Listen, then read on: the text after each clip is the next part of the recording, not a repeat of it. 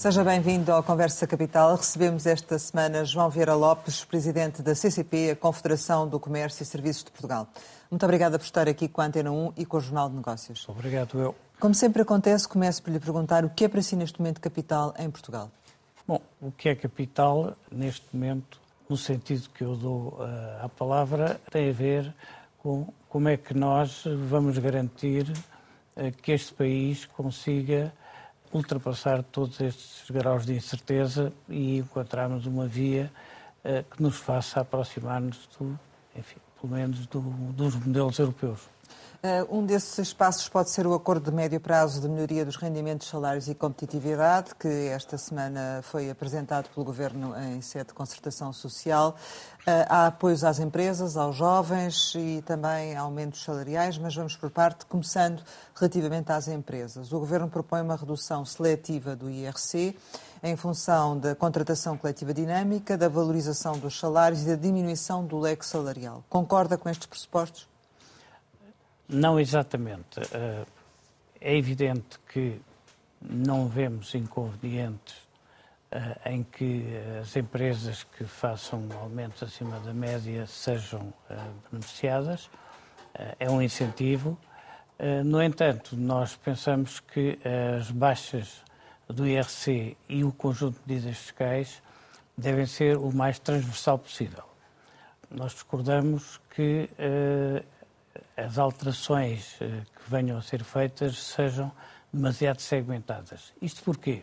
Porque cada vez mais a economia tem uma cadeia de valor completa, em que não se pode, por exemplo, falar numa entidade exportadora sem pensar que ela tem que recorrer a um conjunto de serviços que vão desde marketing informática à contabilidade e, uh, neste momento, é preciso em nossa opinião, dinamizar globalmente o tecido empresarial português. E por isso temos muitas dúvidas que as mexidas na fiscalidade devam ser excessivamente segmentadas, independentemente de aceitarmos que uh, algumas medidas nesse sentido possam então, existir. Como é que deveria ser?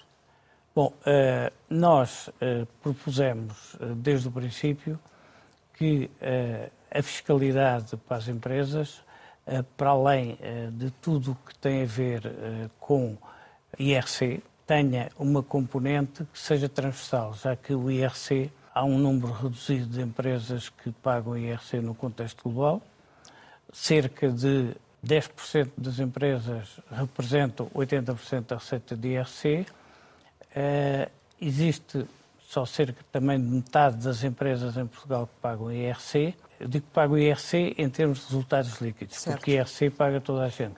Por isso é que a CCP sempre tem insistido que é importante tomar medidas em termos das chamadas tributações autónomas, que é a tributação de uma série de custos das empresas que atinge todo o tecido empresarial. E já lá vamos, mas gostava em concreto sobre o IRC, não sendo desta forma, como é que deveria ser? Deveria ser transversal e, uh, portanto, o leque de abrangência seria também menor é isso? Ou seja, do que é que estamos a falar? O que nós propusemos é que mexer no IRC neste momento tem interesse, digamos assim, até como indicador para o investimento estrangeiro, etc.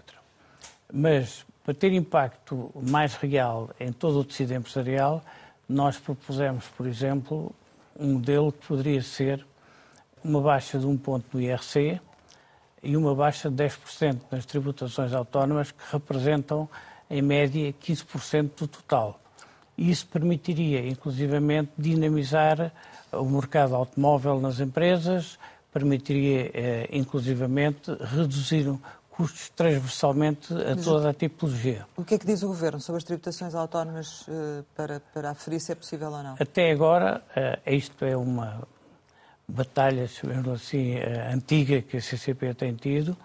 Até agora não temos qualquer sinal de que uh, o Governo pretenda atuar na área do IRC. Então, assim sendo, uh, na área das tributações autónomas não tem qualquer ideia que pretenda atuar nesse nível, é isso? Nem nas tributações autónomas, nem no IRC assim. E qual é que é o argumento que geralmente é apresentado pelo Governo em resposta à vossa proposta nesse sentido?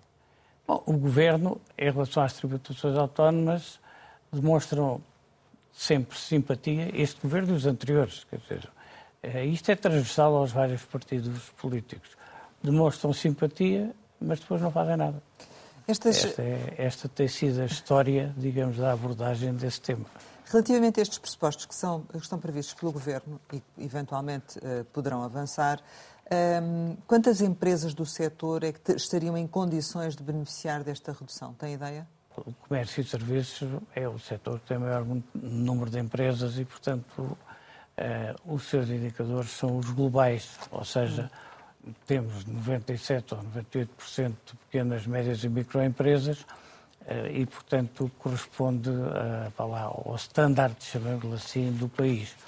Em relação às medidas que o Governo propõe, o número será necessariamente limitado, porque existem alguns setores que têm até já, em termos de contratação coletiva, previsões de evolução uh, dessa ordem de grandeza. No entanto, quando se discute uh, neste momento a questão do, do aumento dos salários, há uma coisa de fundo que, quer às vezes em termos de opinião pública, quer dos próprios sindicatos, é preciso clarificar. Quer nós queremos, quer não, o nosso tecido empresarial real tem, de facto, este conjunto enorme de pequenas, médias e microempresas. E eh, muitas medidas que se tomam é preciso ter em conta o impacto que tem real eh, neste tipo de tecido empresarial. O facto de haver uh, um conjunto de empresas de maior dimensão ou alguns setores específicos tecnologicamente mais avançados que podem facilmente uh, conseguir, uh, digamos, acompanhar essas intenções, tem que ser balanceado com o tecido da economia real que nós temos. E é isso precisamente o aspecto que nos preocupa, até porque grande parte desse tecido empresarial é aquele tecido empresarial que não tem capacidade de comunicar politicamente uh, com é os órgãos do poder é? e por isso é que as associações Exatamente. e as confederações acabam por ter um papel decisivo para dar voz a esse tipo Agora, de empresas. Ainda em relação ao IRC, quando o Governo propõe redução, que redução é esta? Vamos ver, nós, uh, para nós, todo este processo tem sido muito estranho. A CCP eh, pôs sempre algumas dúvidas se, eh, tendo em conta os graus de incerteza atuais, seria a altura eh, ótima para tentar fazer um acordo de médio prazo.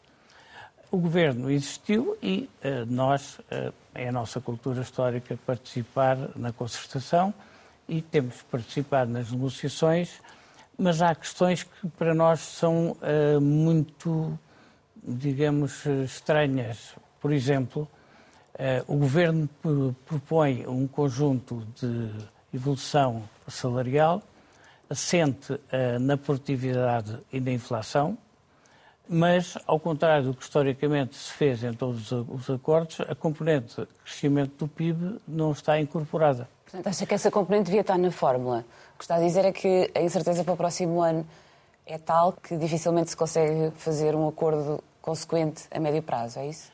Sim, e até, até porque uh, todo, lá, todos os organismos nacionais e internacionais credíveis apresentam que no próximo ano uh, o crescimento será fraco, até países importantes como a Alemanha vão entrar em recessão, o que, portanto, Espanha está com dificuldades, Inglaterra está com dificuldades, portanto, tudo vai ser afetado no mercado interno, no turismo, no mercado externo de exportação. Mas acha, acha que não é o momento para negociar este acordo? Eu acho que não é o momento ideal, mas, eh, como digo, eh, o Governo propôs, tomou a iniciativa e nós ficamos à espera que apresentasse propostas e, eh, ao fim destes meses todos de reuniões, estas propostas para nós foram muito genéricas, não têm em conta a evolução da economia, e são muito vagas também e não estão quantificadas. Então, uh, quando Portanto, o Governo fala em redução, vocês não sabem qual é o valor de redução do IRC? Não foi falado isso? Nunca, nunca foi. Eh, já vos explicaram, por exemplo, quando o Governo diz que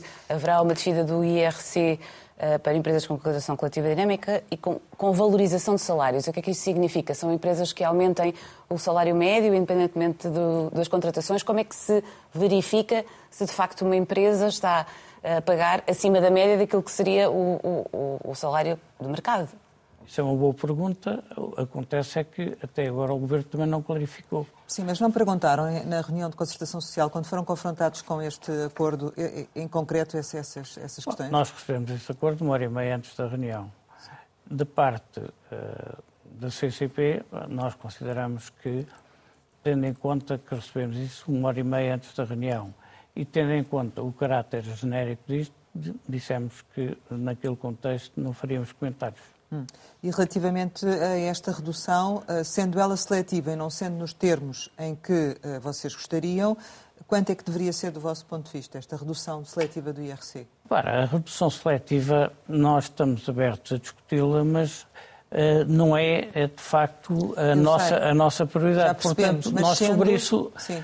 Não, repara... Sendo essa opção do Governo, uh, estamos aqui, de que valores deveríamos estar aqui a falar, só para termos uma noção? Não, não, nós não vamos fazer qualquer proposta nesse sentido. Nós só fazemos propostas transversais. O governo que apresente, eh, não, não pomos objeção a que haja reduções seletivas, eh, mas claramente eh, a nossa grande preocupação é as, reuniões, as reduções transversais. E em relação à valorização do, dos salários, qual é que é, por exemplo, o valor de valorização que permitia às empresas efetivamente ter também essa redução de, de, de IRC. Já percebemos que o Governo não apresentou também a alternativa, mas do vosso ponto de vista, o que é que eventualmente seria esse valor para, para compensar? Repara, uh, isso é muito variável de setor por setor, por isso é que nós estamos preocupados com reduções transversais. É evidente que teria que ser sempre um ou dois pontos uh, integrado no total dizer, do volume fiscal a que as empresas estão sujeitas.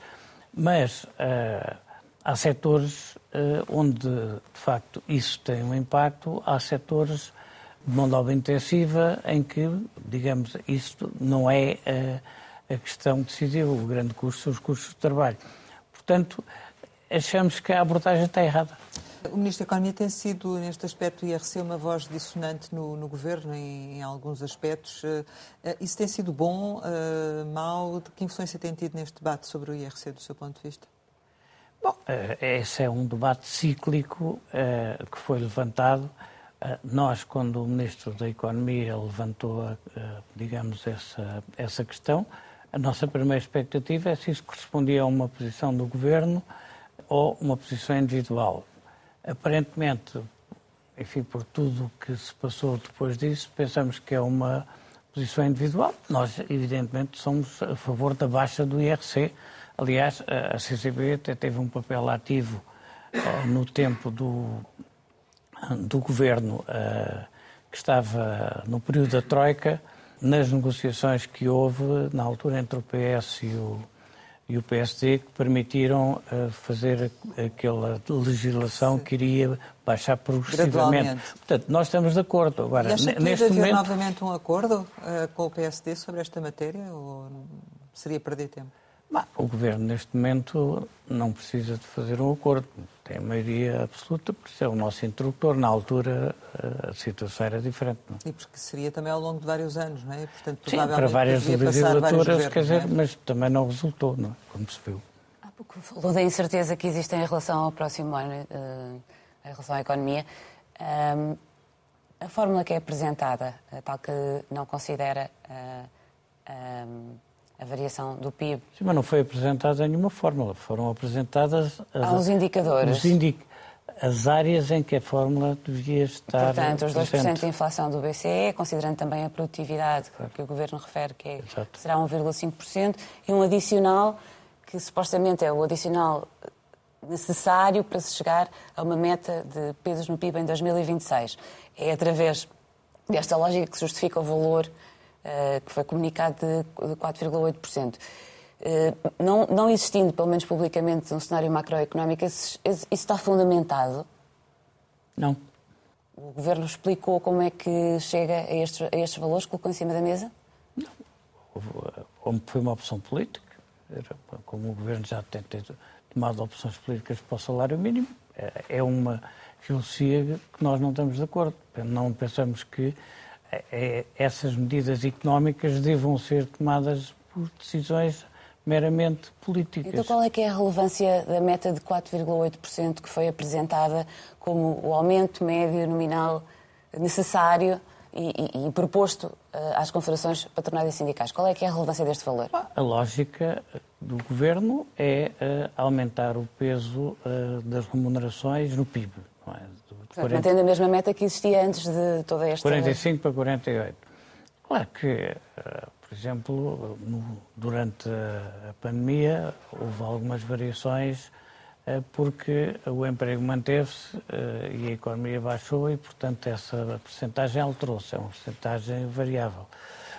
É por isso que tudo para nós, eh, digamos, o modo como tem sido tentado este acordo é muito estranho. Porque, repara-se, falou-se nisso há seis meses, 15 dias antes do Orçamento de Estado, onde tem que incorporar medidas, é que agora aparece com uma grande pressa uhum. para tentar eh, fazer um acordo. Será, uh, é, uma, é uma estratégia para, para nos pressionar a tomar uma decisão a curto prazo?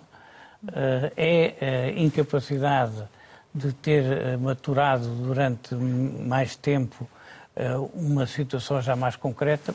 Estão a sentir-se pressionados? Não, nós não, a CCP não se sente pressionada. Nós aqui não somos, não somos pressionáveis. Acha que o objetivo é esse, a propósito do, do Orçamento de Estado? Acredito que possa ser, digamos, criar uma situação que pressiona a chegar a um acordo rapidamente. Não mas... tem tempo para, para tomar uma decisão, ou seja, precisavam de mais tempo, é isso? Não, uh, repara, este tipo de, de documento que o Governo apresentou hoje podia ter sido apresentado em junho ou julho. Até porque as metas são as mesmas, não é?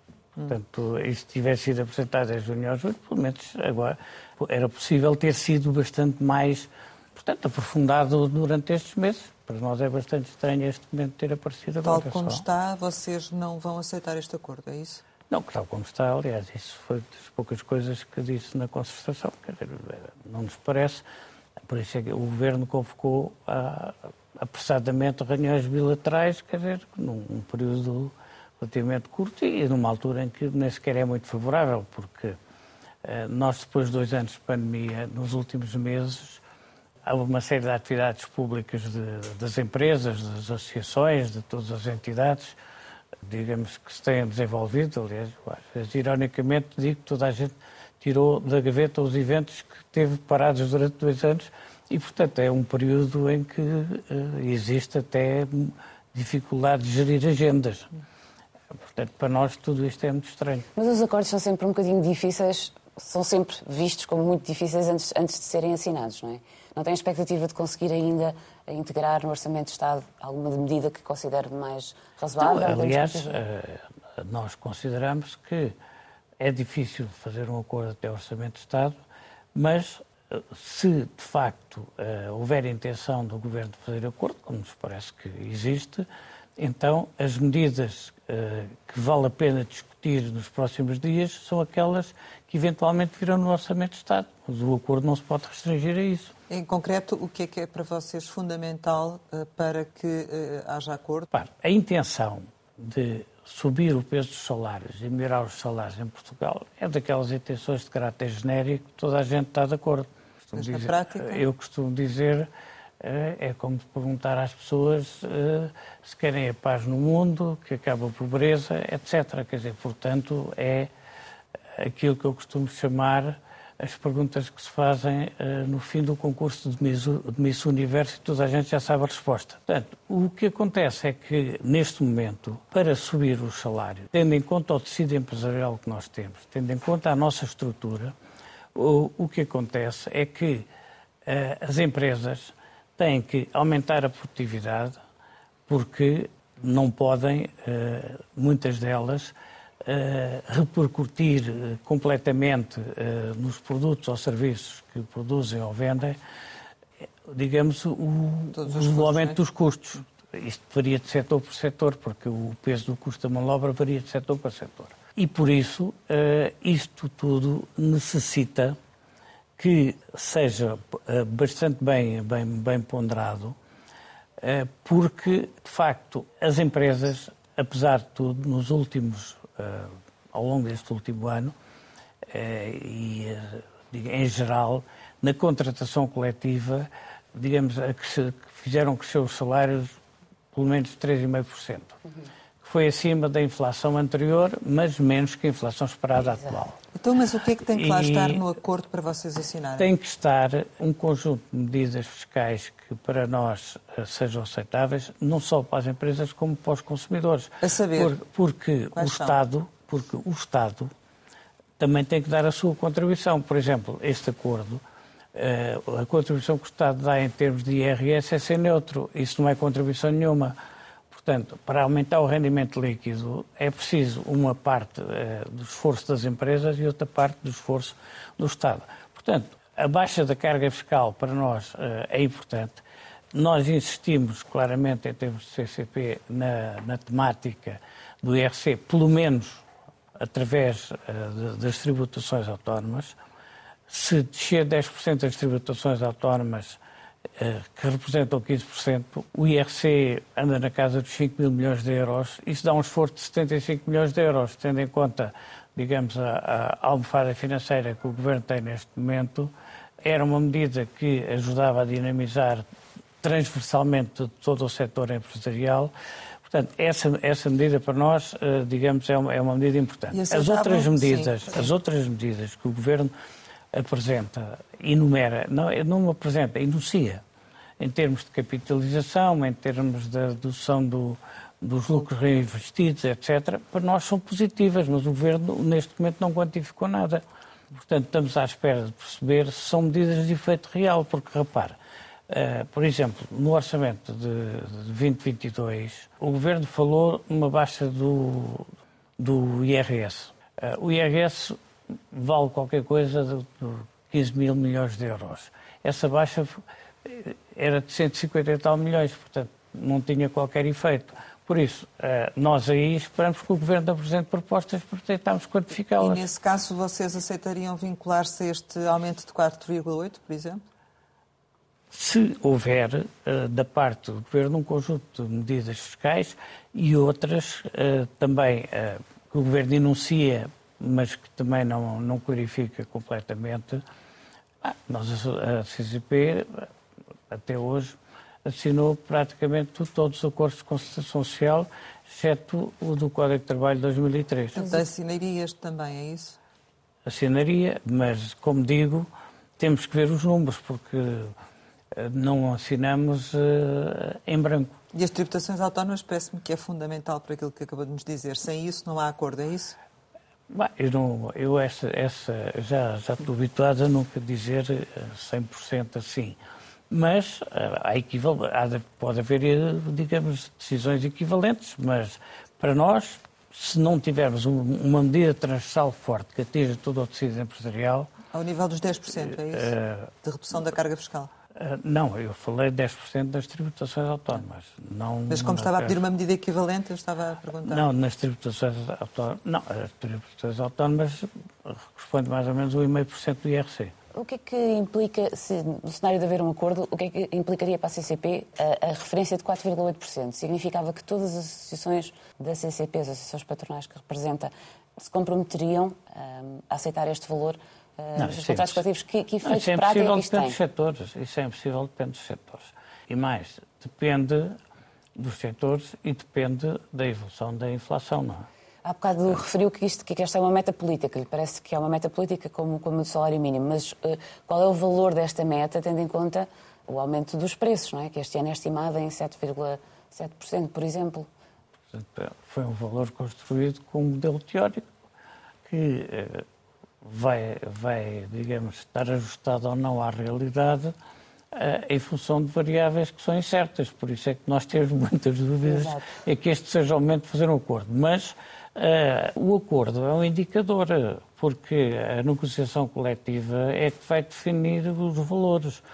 E, uh, é as, teórico, e, as, é? e as confederações não as confederações são emanação das associações e não o contrário. Não, então, o facto e, portanto, de estar, e, e, portanto, o que acontece é que isso é um indicador eh, teórico que pode ser, eh, enfim, eh, as confederações, se subscreverem um acordo, podem tentar motivar as, uhum. as associações, mas isso vai depender dos setores. Claro, portanto, exemplo, o facto de estar 4,8 consignado no acordo não quer dizer que as empresas o façam. Por exemplo, é? os setores de, de, tecnologia moderna, por exemplo, na CCP, a, a, sei lá, soft, software, uh, o, o setor automóvel, quer dizer, de, etc. Há, há setores, as telecomunicações, quer dizer, portanto, há, há setores que de certeza têm capacidade de absorver isso. Agora, se formos falar uh, serviços ao consumidor, uh, como cabeleireiros ou comércio, etc., etc., que são serviços de volume com margens mais baixas, quer dizer, a dificuldade é diferente. Portanto, isso é, eu diria que é mais uma intenção política, um sinal político. É evidente que se o governo conseguir dar-se sinais políticos fortes em termos fiscais, isso será uma motivação esta, porque as empresas, nomeadamente dos nossos setores de comércio e serviços, então, na parte que, mais fortemente, na parte que contacta diretamente o, o consumidor, quanto mais dinheiro houver, mais nós faturamos, não é? Portanto, há essa intenção geral. Agora, é, repare, a grande pressão para os aumentos está a ser a falta de mão de obra. Por isso é que, por exemplo, para nós não tem qualquer sentido a proposta do Governo de agravamento das horas extraordinárias, porque num período de falta de mão de obra, agravar as, as horas extraordinárias eh, é, de facto... Que é o facto, a partir das 120 horas, eh, esse agravamento? Na nossa opinião, não tem, não tem qualquer sentido. Eh, neste momento, inclusivamente, nós temos solicitado ao Governo que as horas extraordinárias, a partir de, de um certo número de horas, devam ser isentas, inclusivamente, de IRS e até eventualmente TSU, porque há, muitos, há muitos trabalhadores que se recusam a fazer horas extraordinárias porque isso altera-lhes os escalões dos, impostos. E, e, o que sucede é que há uma grande pressão, até por parte do, dos trabalhadores, para que uh, as horas extraordinárias sejam pagas, quer dizer, por fora. Que é uma coisa que penso que não interessa a ninguém, nem às empresas, nem ao Estado eh, e nem aos próprios trabalhadores a longo prazo, porque depois isso afeta-lhes a reforma. Os sindicatos partem sempre de um pressuposto histórico que é eh, se não houver extraordinárias, as empresas contratam mais gente. Isso não é verdade, porque as empresas, as empresas só contratam se perceberem que de uma forma continuada necessitam dessa mão de obra. Quer dizer, uh, e por isso as horas extraordinárias são um método de socorrermos em períodos de ponta ou de dificuldade. Acho é? que isso é uma cedência aos sindicatos que, que o Governo está a fazer para poder equilibrar aqui os dois pesos, de um lado e do outro? É, é capaz de ser, não sei, mas... Relativamente ainda à questão dos salários, o salário mínimo dos 900 euros em 2026 é aceitável para vocês? É, tendo em conta a evolução da inflação, não é um salário que, da nossa parte, possamos pôr completamente em causa. Quer dizer, ou seja, aliás, nós, as críticas que fizemos sempre foi marcar o salário mínimo por via administrativa. Ora, eh, tendo em conta este, este, período de inflação, se não houvesse inflação era completamente desfasado. Aliás, o, o que a história demonstrou é que, uh, independentemente do, do, salário mínimo uh, ter um papel social, reconhecemos isso, o que acontece é que, quando o salário mínimo uh, foi aumentado, desfasado dos indicadores económicos, nomeadamente da inflação e da produtividade, o que conduziu foi a um esmagamento de categorias profissionais nos, nos, contratos coletivos e uma aproximação do salário mínimo do salário médio. Certo. Isso não é positivo, eh, mesmo nos contratos coletivos. Por exemplo, enfim, na associação que eu presido, da última vez eh, tivemos que acabar com cinco categorias. E a redução da TSU eh, seria novamente aqui uma, uma condição ou não? A redução da, da TSU até agora foi o método mais eficaz para uh, conseguir absorver os aumentos acima da produtividade e da inflação. E é mais simples, é mais direto, é um mecanismo que, enfim, uh, atinge todas as empresas ou todas as situações sem, sem problemas, sem burocracias, etc. Falou-se nisso agora? Uh, Não, isso neste, neste momento, na, digamos, uh, o salário mínimo, é a primeira vez que se, faz, que se fala é, é neste momento que o, o Governo ter aparecido com esta proposta de fazer um acréscimo uh, em relação ao plano pré-determinado, porque normalmente nesta altura é que se começa a discutir o salário mínimo, portanto, até agora na concertação nunca foi discutido. Mas, isso... Mas acha que havia condições Mas para vai avançar? Ser, é evidente que vai ser a partir de agora. E a questão da, da TSU será uma contraproposta da vossa parte relativamente a este valor? Sim, eh, da nossa parte será sempre, eh, nós sempre temos apontado, aliás, eh, e foi praticado durante muitos anos. Depois penso que foi no primeiro governo do António Costa eh, que o PSD não subscreveu eh, na Mas agora já haveria mais, mais condições políticas para deixar passar a medida, Exatamente. acho que não. Há bocado falou também do salário mínimo em 2023. Quanto é que acha que deveria subir para compensar a inflação, como propõe o Governo? Isso compensar, compensar a inflação é, é digamos, é, como dizia um antigo Primeiro-Ministro, é só fazer as contas. Portanto, Uh, agora, uh, resta saber é se, uh, em, termos, em termos da evolução da própria da inflação e da capacidade das empresas, é razoável acompanhar a inflação de uma forma cega e linear. Uhum. Isso é que nós temos dúvidas, precisamente devido ao tecido empresarial que temos. Até porque há aqui uma questão de fundo que, em nossa opinião, eh, os governos não, não estão encarar de frente. A produtividade portuguesa tem baixado em termos relativos eh, em relação à, à Europa, não é? Já foi mais alta do que é hoje. E aí é uma área onde uh, tem havido uma incapacidade completa dos governos de atuar de uma forma integrada. Porque, entre outras variáveis, a produtividade uh, em Portugal tem pelo menos eh, três níveis de intervenção nos quais os governos não têm conseguido integrar. Um é a qualificação da mão de obra. Todos estamos de acordo, tem havido um investimento grande em termos de fundos europeus, uh, rentabilidade maior ou menor, mas apesar de tudo existe uma cultura bastante grande, quer dizer, nesta área. Uh, uma tradição e IFP, as associações profissionais, etc, etc. As, as associações empresariais também, etc. Agora, uma segunda em que o investimento tem sido praticamente nulo é melhorar a qualificação da gestão do nosso tecido empresarial pequenas, e, médias e microempresas. Aí, é, precisamente na sua dimensão e na sua organização, é, é que está um dos fatores da baixa de produtividade do país. Porque se chegarmos a uma localidade a ver uma multinacional, que é um sistema de organização completamente diferente, as mesmas pessoas têm uma, uma produtividade diferente. E, e, o que acontece é que, mesmo em termos de fundos europeus, não tem havido elegibilidade para muitos projetos que, que sejam uh, virados para intensificar uh, essa qualificação da gestão. E o terceiro aspecto, então, tem sido um desastre completo, que é as empresas têm que uh, aumentar a sua massa crítica. Temos que trabalhar em profundidade, quer na fusão de, de, de, das pequenas e médias empresas, quer uh, uh, associarem-se para projetos, quer no trabalho em rede. Claro que depois em Portugal temos sempre alguns exemplos, sempre o Calçado fez isso e é importante, mas, por exemplo, os fundos europeus nunca foram usados para dinamizar, para dar prioridade a projetos coletivos desse tipo projetos que tenham a ver com Porquê? Porque a opção política dos diversos governos, aqui não há inocentes, não tem a ver com os partidos políticos, foi sempre tentar fatiar e destruir o mais possível para tirar efeitos políticos disso.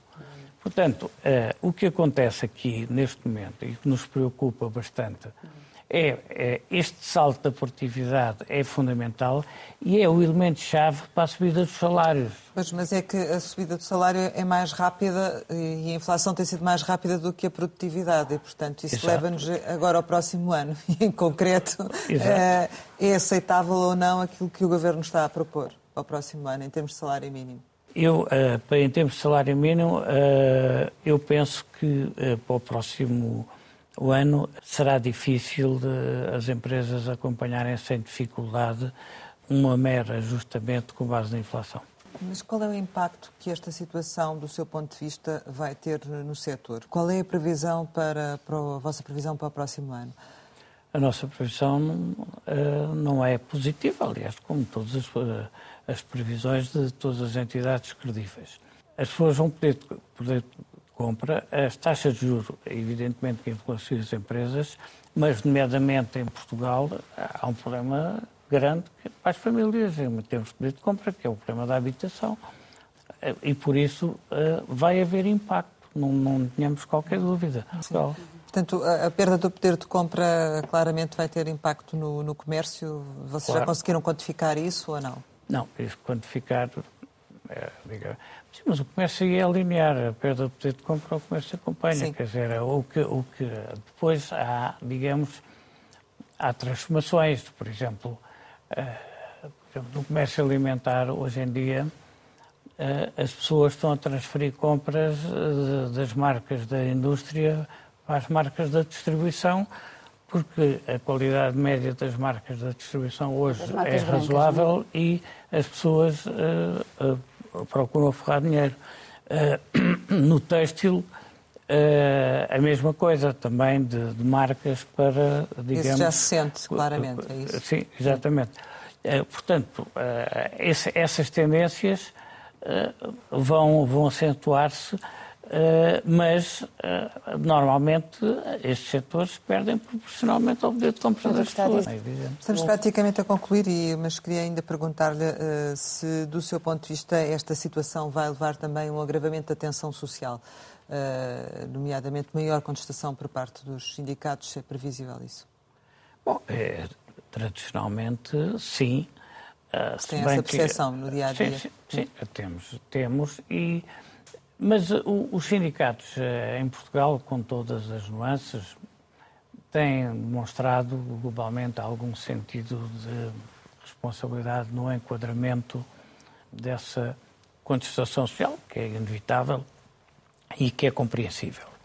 Agora, o que vai, e isso aí é que nós não conseguimos neste momento prever, pode gerar movimentos, digamos, fora do sistema, como já, já tivemos aquelas situações do, dos motoristas de, das matérias perigosas. Eh, não são gerar, controláveis pelos sindicatos, não é? Pode, pode gerar situações dessas. É, era importante que os sindicatos eh, também acordassem com, a proposta que, foi feita, ou que menos chegassem a acordo. Uh, eu penso acho que isso possível.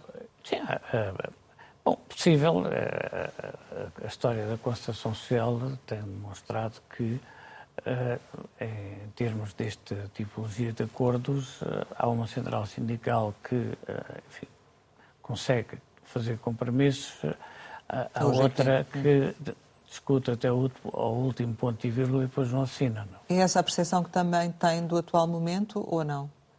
Sim, não há nada que nos permita, digamos, pensar que vai ser diferente. E também já percebemos que da, da vossa parte também há essa disponibilidade para, para fazer acordo e que e aparentemente também não há nenhuma linha vermelha para não o fazer.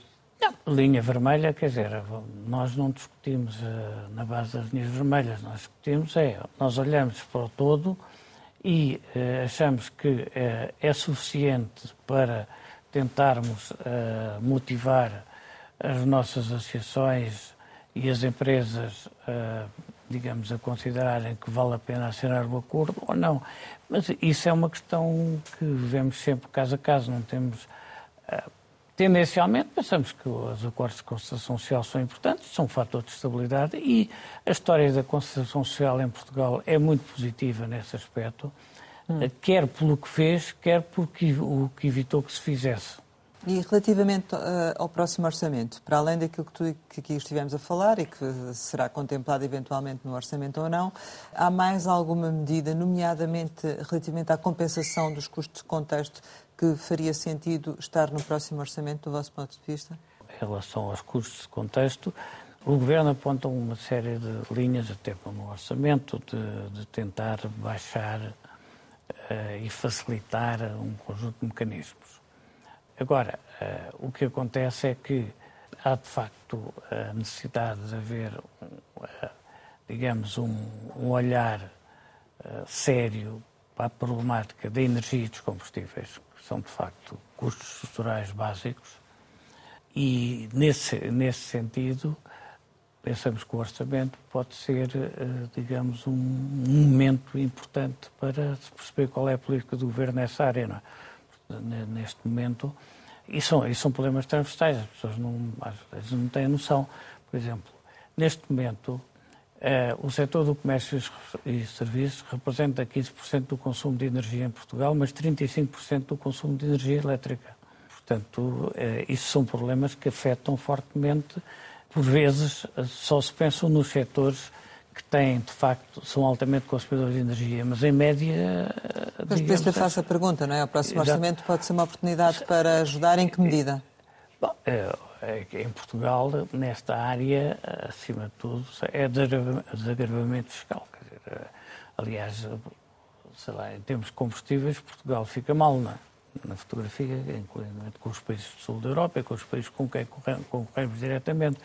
Portanto, eh, agora, eh, nós o que nos preocupa, nós o que nos preocupa é que o orçamento tem que ser um elemento que uh, tem que incidir mais a sua preocupação em termos uh, de como é que vamos fortalecer o tecido empresarial. Por isso, nós, por exemplo, estamos de acordo com, digo, com as medidas de capitalização, uh, estamos de acordo com, com haver medidas, quer dizer, na, nessa, nessa, área do investimento. Agora, tem que ser medidas fortes, quer dizer, tem que, que ser medidas fortes. Por exemplo, em Portugal, as empresas estão descapitalizadas. Enquanto eh, fiscalmente não for mais favorável às empresas investirem, eh, terem capitais próprios fortes, transformarem suprimentos, quer dizer, em capital, etc., as empresas recorrem à banca e por isso depois ficam nas mãos da evolução das taxas de juros. E aí uh, tem sido feita alguma coisa, reconhecemos, uh, mas estamos muito longe de mudar o paradigma. Para concluirmos, queria lhe perguntar eh, qual é a sua previsão para, para o próximo Natal, ou seja, em termos de comércio, porque é sempre uma época alta e de grande expectativa para, para os comerciantes. No atual contexto, qual é que é eh, as vossas expectativas? Este ano espera-se um Natal uh, bastante razoável, não, não um Natal que rompa com, todo, com tudo o que se fez no passado acima, mas um Natal razoável. Eu penso que o período mais crítico vai começar precisamente depois do Natal, porque agora em outubro vamos ter alguma, alguma margem com uh, estas recentes medidas governamentais. Em novembro as pessoas vão receber o subsídio de Natal. Uh, eu penso que o ponto, o ponto mais crítico vai começar a notar-se a seguir ao Natal. Este Natal uh, apesar de tudo, também as pessoas têm a ansiedade de ter um Natal normal, depois do, enfim, dos dois anos de restrições de pandemia. Uh, portanto, não estamos eufóricos, mas também não estamos propriamente, quer dizer, pensando que vai, que vai haver algum decréscimo. Chegamos ao final e, como habitualmente, costumamos lançar umas palavras para uma é. resposta rápida. A primeira é Ana Mendes Godinho. Uma simpatia, um grande esforço, mas uma interrogação quanto aos resultados. Costa Silva. Uma incógnita, as dificuldades históricas das pessoas que ocupam cargos governamentais vindo fora da política. Comércio tradicional? Valorizou-se com a pandemia, eu chamo-lhe proximidade. Se souber entrar a sério, aproveitar o digital, tem cada vez mais futuro. Imobiliário? É, de facto, um problema estrutural. O problema da habitação é, hoje, provavelmente o principal bloqueio de vida para os portugueses. Gorjeta? Não gosto. Sonho? Obrigatório, senão a vida é um vale de lágrimas. Terceira idade? Cada vez mais peso, é preciso uh, ganharmos anos, precisamos ganhar qualidade de vida. Família? É, é a base. CCP? Tem futuro, mas tem muitas dificuldades. Portugal? gosto dele. João Vieira Lopes, muito obrigada por ter estado aqui neste Conversa Capital. Pode rever uh, Conversa Capital com o Presidente da Confederação do Comércio e Serviços de Portugal em www.rtp.pt. Regressamos para a semana, sempre neste dia, esta hora, e claro, contamos consigo.